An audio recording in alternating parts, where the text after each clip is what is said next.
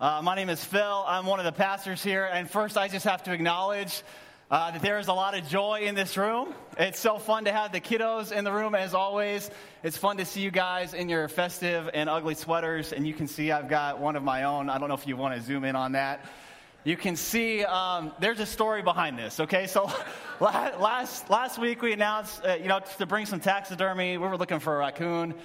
And I didn't really think that anybody would actually do that. So somehow we ended up with three. It looks like uh, our church had a baby with Council Bluffs in the back there.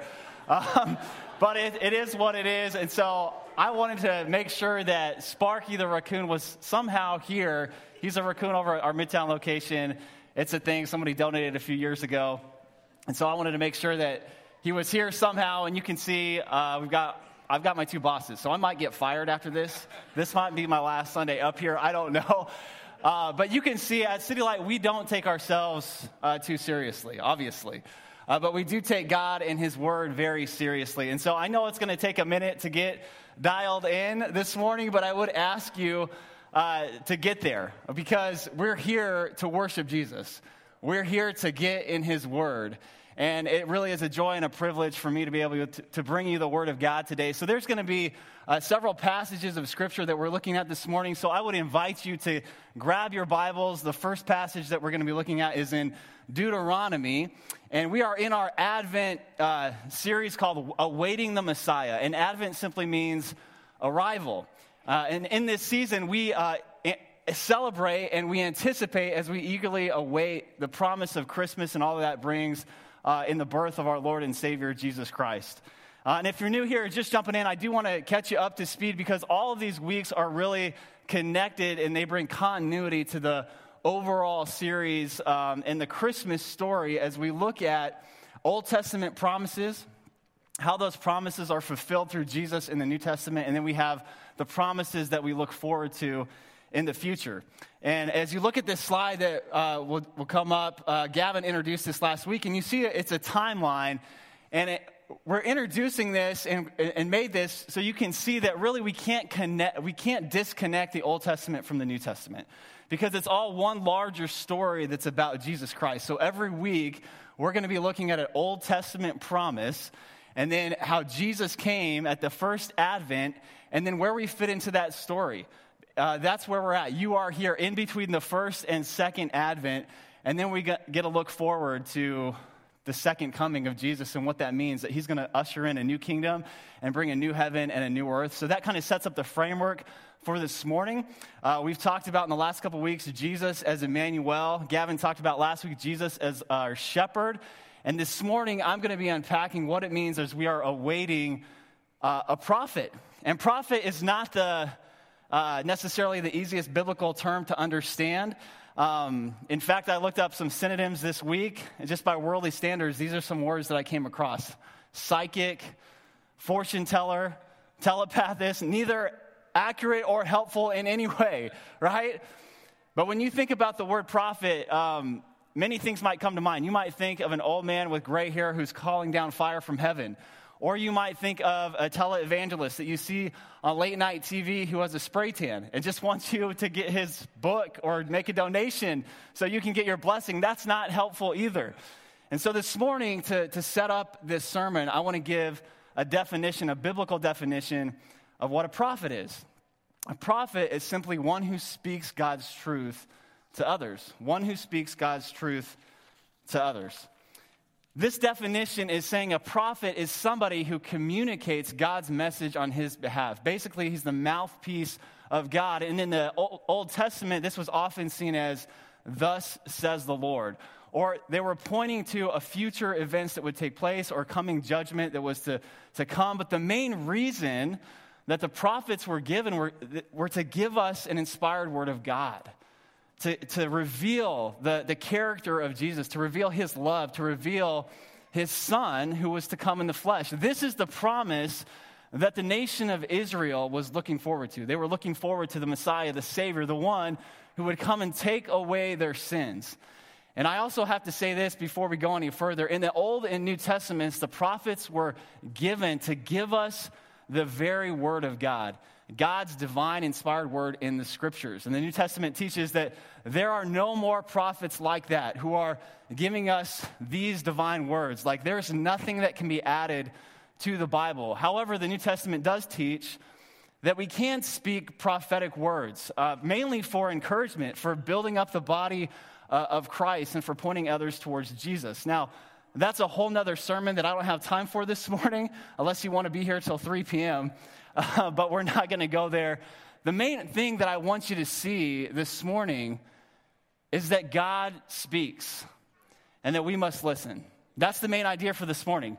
God spoke the world into existence. And God spoke through the prophets of old before the time of Jesus. And now God has spoken to us through his son, Jesus Christ. God speaks and we listen. And as we anticipate his arrival this season, we know that Jesus coming as a prophet didn't mean he just came as a baby, but that he, he came with a message, declaring a message, speaking a message about himself. And then he carried out that message through his life, death, and resurrection. I remember uh, when I was in fifth grade, and uh, my teacher at the time, Mrs. Moon, she handed out a quiz. And uh, some of you kids uh, in the room, you know what that's like. You've been in class, your teacher hands out this quiz. This was a random qu- quiz we were not expecting. And so she hands it out. We get the papers, we have our pencils ready, and she gives very clear instructions. She says, Listen to what I'm saying and listen to the instructions that are on this test. And so I read, we get them all, we have our pencils ready, and she says, Go ahead and start. And I read the instructions at the very top, and it says, Read through all the numbered steps below before you begin. Read the directions carefully and do exactly as they say. I thought, okay, that's easy enough. Like, I'll just read the steps and follow and do them. And so I get my pencil ready and I'm reading and I'm noticing that all the other students in the class are turning their papers over, they're writing things down. So I quickly follow. And step one is turn your page over, write your name at the top. Then step two, draw a heart. And then step three, write your name on the bottom. And then I do all the steps, my paper's marked up, and I get down to step 11, and I realize that this was a trick test. It was actually a listening test that I failed, okay? And I got down to step 11 and I read it, and it said, Do not do steps 1 through 10. Put down your pencil quietly and wait for the rest of the class to finish. And I thought in that moment, oh man, like I blew it. I messed up because I didn't listen, I didn't follow the directions. And of the 30 kids in the class, maybe two or three actually followed them and never put their pencil on the paper. And it's likely those kids didn't go to Wayne State. I'm just saying. Um, but in a, in a similar way, God has given us clear instructions. Listen, the Bible is God speaking to us. And that's our perfect guide for life. And I share that illustration to really stress the importance of listening listening to the very word of God spoken through the prophets, and listening as we are awaiting the ultimate prophet in the person of Jesus Christ. And so this morning, we're going to be tracing this theme of God's prophet through redemptive history, highlighting what the advent of Jesus means as he's come to us as a prophet. And I really have three parts to this sermon um, that fit the structure that we're following during this Advent season. And the three parts are this one, the promise of a prophet, the arrival of a prophet, and the longing for a prophet. So let's jump into number one the promise of a prophet. And uh, turn with me to Deuteronomy chapter 18, verses 15 through 18, if you have your Bibles. And to give you some context here, Moses had just stepped down off the mountain. He has the tablets to Ten Commandments, and he's giving the law to the people of God. As a prophet, he's communicating the message that God wants him to communicate to the people. And the message is one of repentance, it's one of turning from sin, it's one of listening to the voice of God, listening to his commands to obey his word and to love him.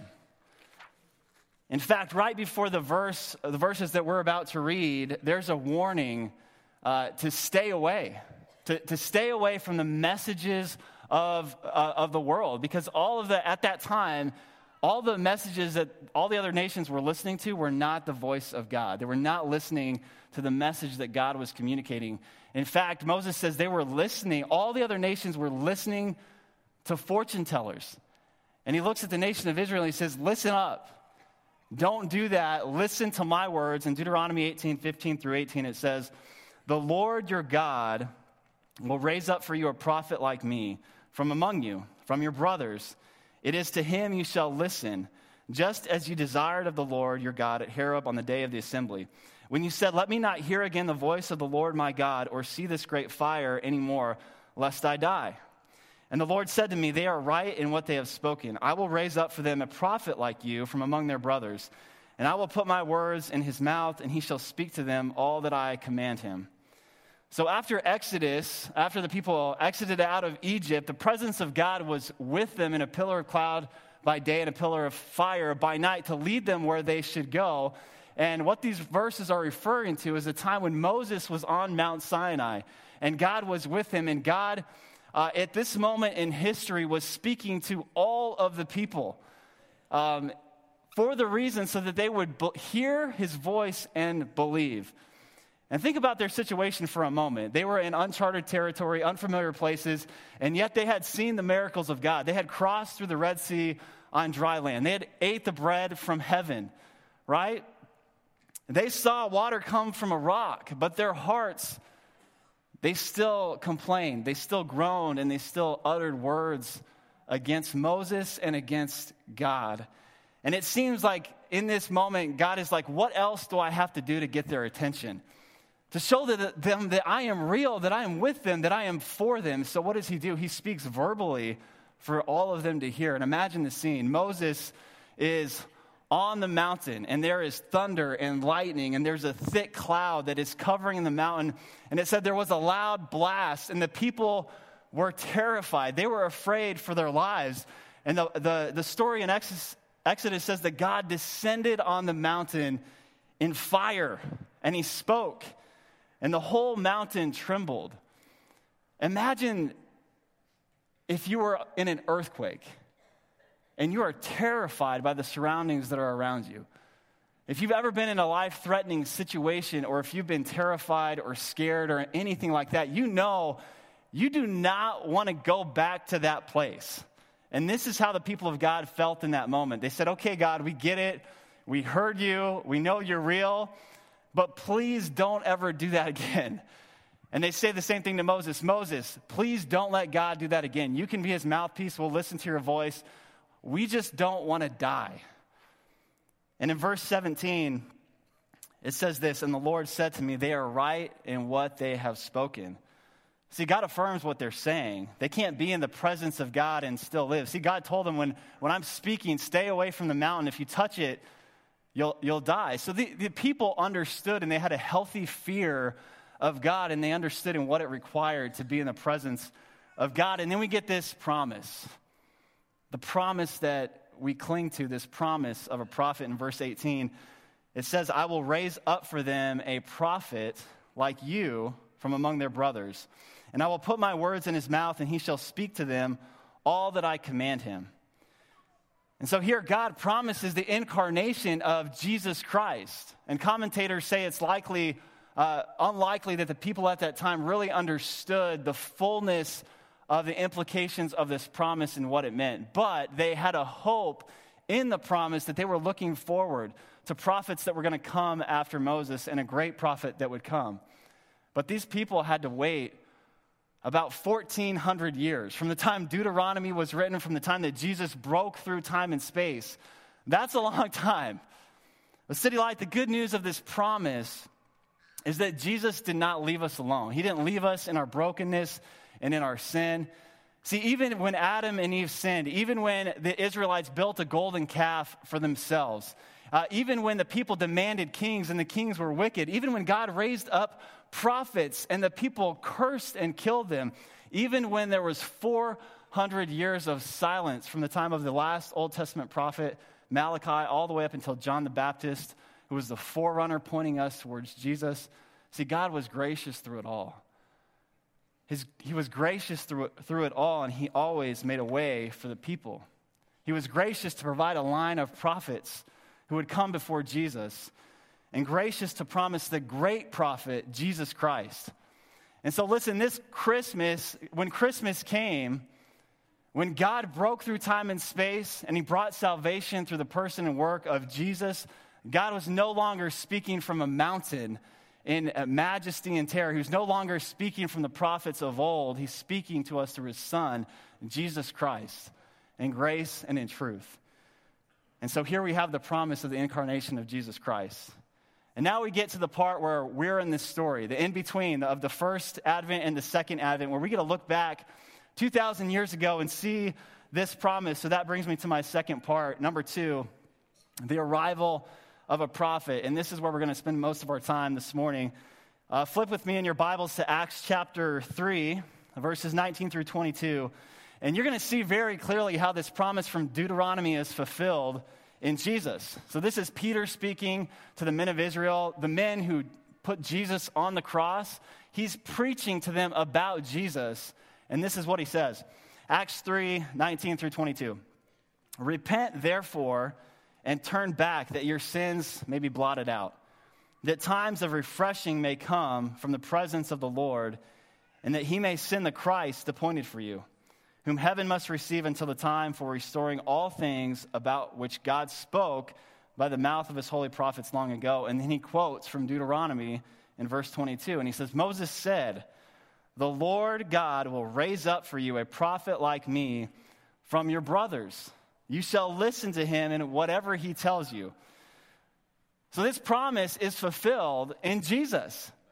And we can see in verse 19 that Peter came preaching the same message of the Old Testament. It was one of repentance and belief for the forgiveness of sins. And we know that when Jesus came and he brought salvation uh, into this world, that forgiveness uh, doesn't come by an old sacrificial system. Jesus came as a baby, he lived a perfect life. Uh, he died the death that we deserved on the cross, and then he rose again, and he eliminated the Old Testament sacrificial system, and he's made a new way for us to relate to God and a new way for God to speak to us. Additionally, in verse 21, it says, Heaven must receive him until the time of restoring all things. So we know that, that Jesus is in heaven right now, and he's seated at the right hand of the Father, and he's given us the presence of the Holy Spirit to reside in us. He is our mediator on our behalf. And we think about, when you think about the Old Testament times, all the time before this first arrival of Jesus, before the incarnation of Jesus, uh, and where we're at in the story today, there are really two primary ways that God has spoken to his people and to us. In Hebrews chapter 1, it makes this very clear. Look with me at Hebrews 1, verses 1 through 3. It says, Long ago, at many times and in many ways, God spoke to our fathers by the prophets. But in these last days, he has spoken to us by his Son, whom he appointed the heir of all things, through him, through whom he also created the world. He is the radiance of the glory of God and the exact imprint of his nature, and he upholds the universe by the word of his power. After making purification for sins, he sat down at the right hand of the majesty on high. And now you might ask uh, the question what does that mean for us today? What's our application of Jesus being God's ultimate prophet? And I want to give you a few, but I want to say this. You know, before the arrival of Jesus, God spoke through the prophets. And now we're in this in between time, the first and second advent. What does Hebrews say? How does God speak to us today? It's through the Son.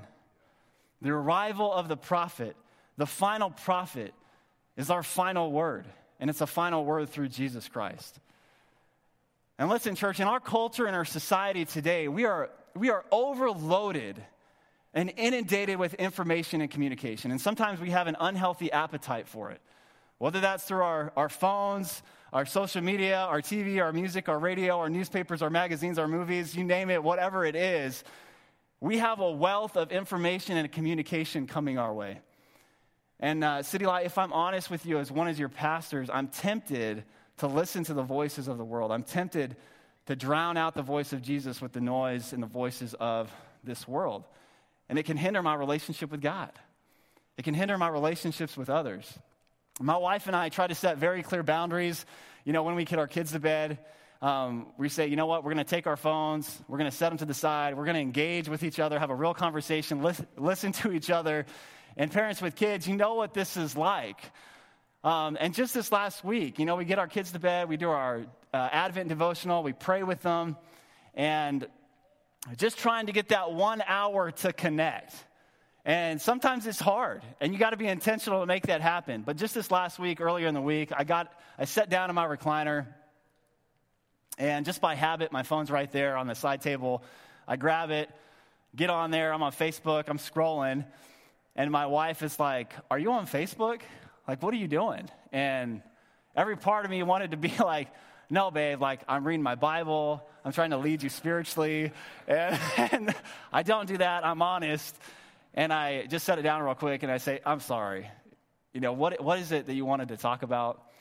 And church, if I'm really honest with you, one of the one of the ongoing issues in my marriage is my failure to actually listen to my wife. Like something will come up that I don't know about, that I should know about, that because I didn't listen, right? And um, she, she'll say, um, You didn't really listen, did you? Like, I told you about this. And I have to be honest. And I have to say, Well, yes, but no.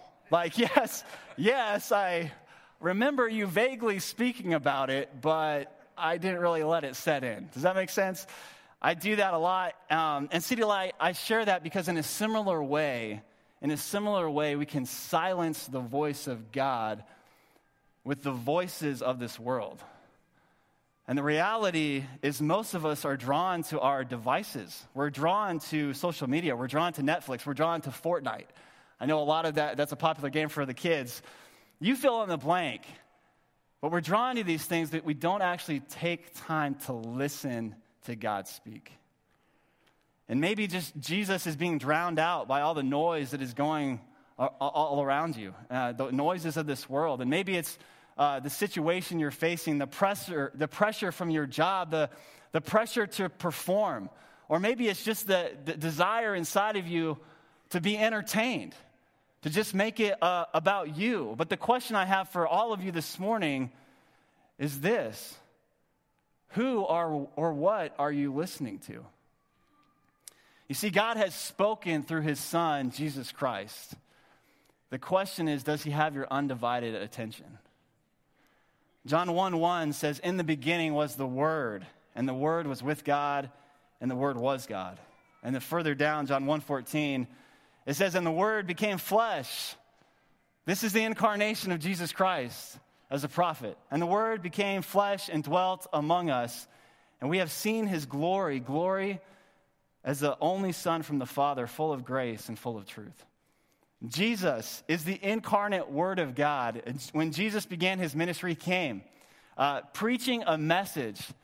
And he said, Repent, for the kingdom of God is at hand. He came preaching a message to repent and to believe. He came preaching a message about himself, and he came to usher in a new kingdom.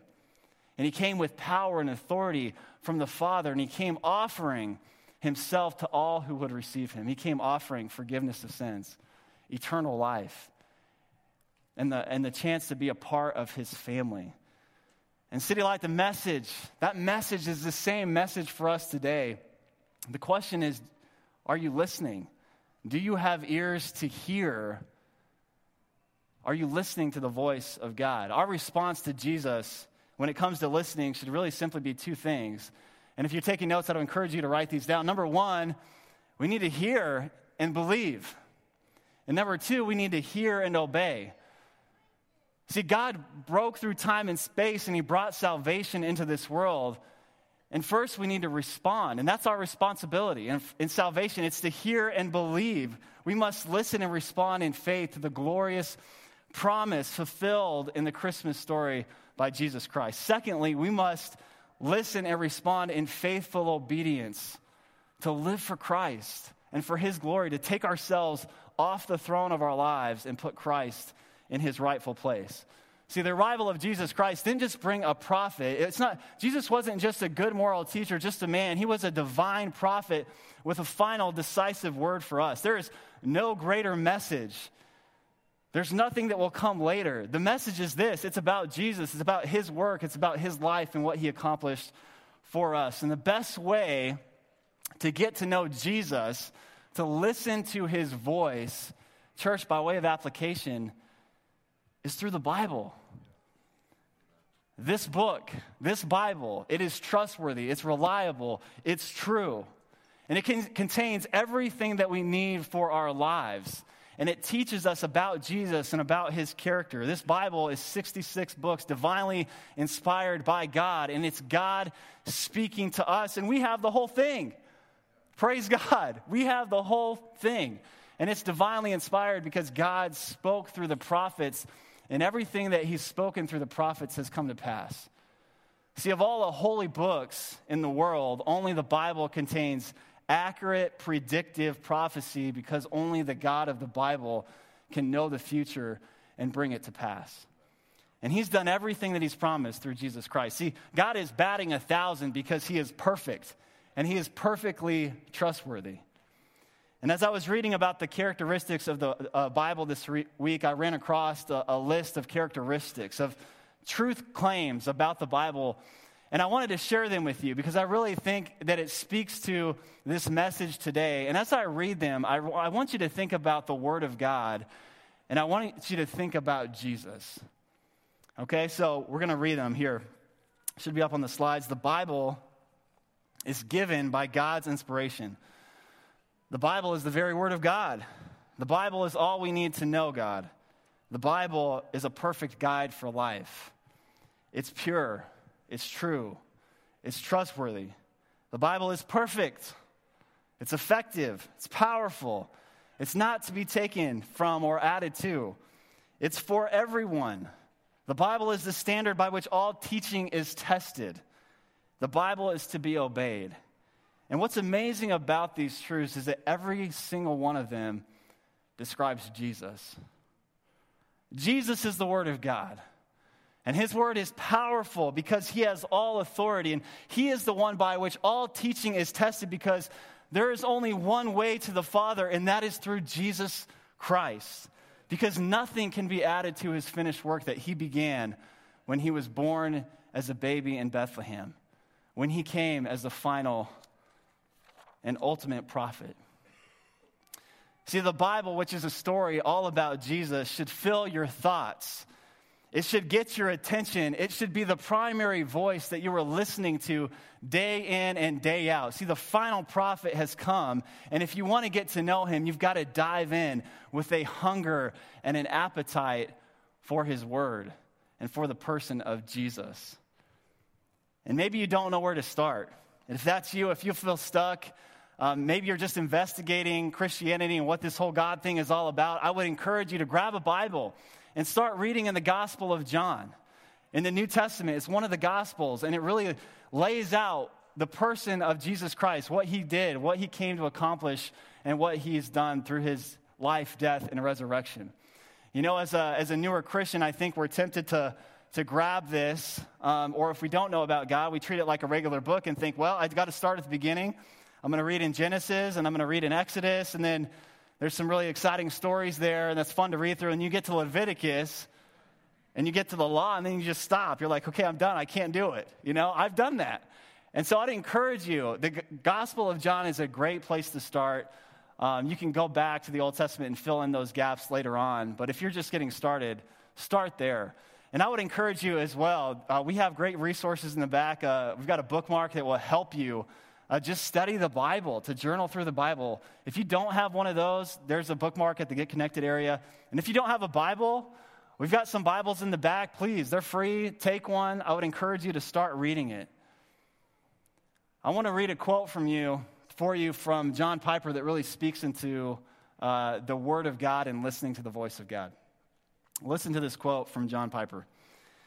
He says this When I complain that I don't hear the Word of God, when I feel a desire to hear the voice of God and get frustrated that He does not speak in ways that I may crave, what am I really saying? I, am I really saying that I have exhausted this final decisive word revealed to me so fully in the New Testament? Have I really exhausted this word? Has it become so much a part of me that it has shaped my very being and giving me life and guidance?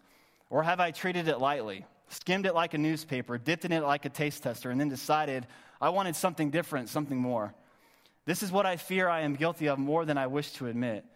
God, God is calling us to hear his final decisive word, to meditate on it and study it and memorize it and linger over it and soak in it until it saturates us to the very center of our being. You know, I, I know I can relate to this quote from John Piper, and yet there's still this call to hear the final word of God, to, to look to Jesus, to listen to the voice of Jesus, because the very words of Jesus bring life, and they bring peace, and they bring joy, and they bring connection with the Father. You know, additionally, when we look at the Bible, it's not just something we come to for information where we take bits and pieces that we like and toss the other bits and pieces to the side. No, no, no, no. The Bible is so much more than just a, a, piece of literature we come to for information. The Bible is something we come to for transformation. You know, at Jesus' baptism, the Father spoke these words and he says, This is my Son. Listen to him. The incarnation of Jesus as prophet beckons us to, to hear these words, to, to listen and to respond and to pursue and to experience Jesus.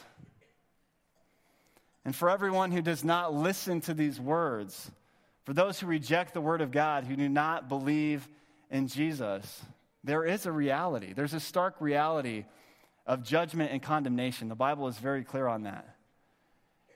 And judgment, in fact, is one of the functions uh, of a prophet. And we know that Jesus is coming again one day as a, the final prophet and as a judge.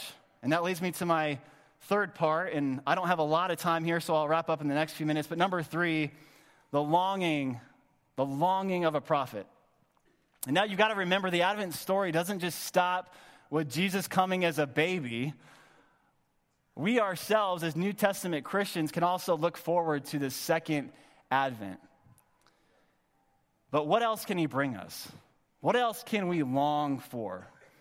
We can long for the future because we know that Jesus will come in power and he will usher in a new heaven and a new earth, and there will be a time where we no longer need this Bible because we will be in the very presence of the Word of God.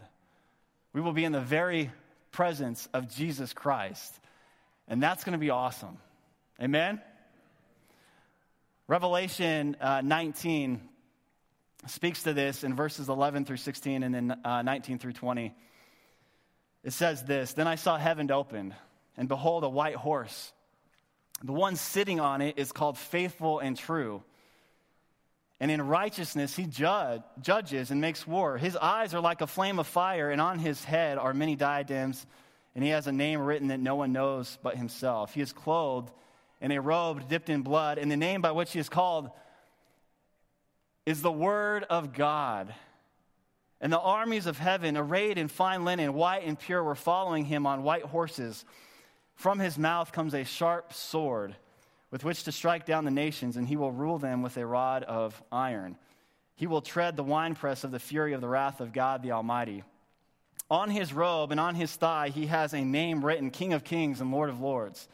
In verse 19, and I saw the beasts and the kings of the earth with their armies gathered to make war against him who was sitting on the horse and against his army.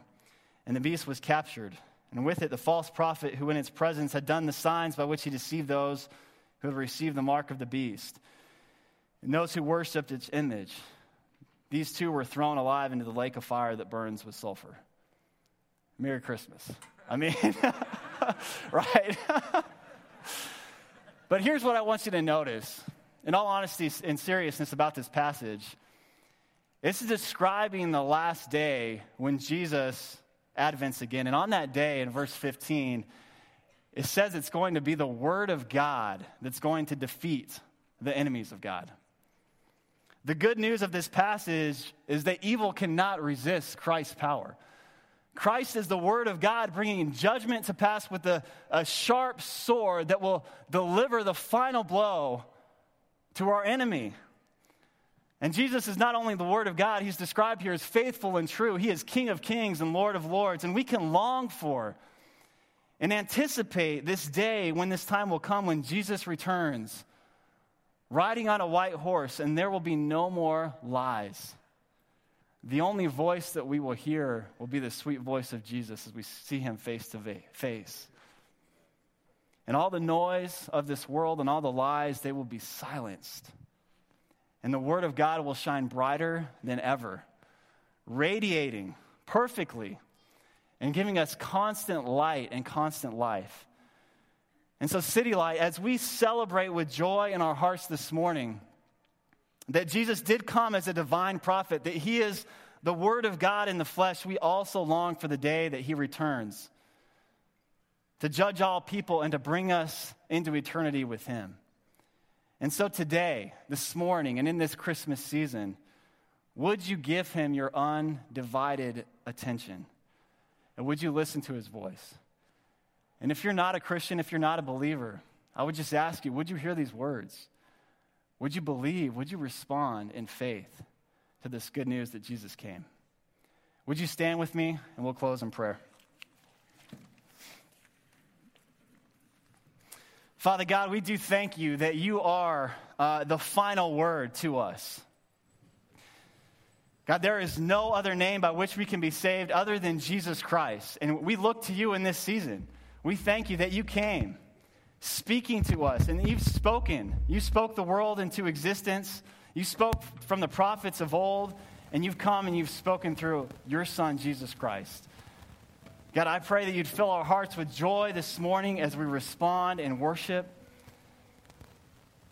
And for those of you that are out there and, and maybe you've never taken that first step to respond, to hear and believe, and maybe that's you this morning, you know in your heart you want to take that step. You want to move towards Jesus. You want to invite him in. You know that he's spoken a word and you just simply have to receive it.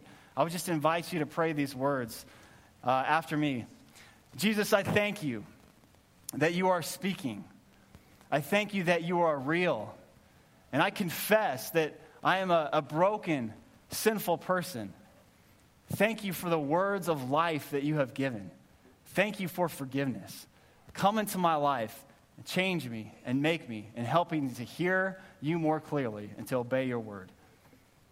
And for the rest of us, God, I just pray that each one of us, in a very real way this morning, uh, we, we would just lay aside all the distractions, all the noise that's going on in this world, and we would listen very clearly to your voice. We would listen to your words. We would meditate on them. God, and we would just relish in the fact that we can know you in an intimate and personal way. We pray all this in Jesus' name. Amen.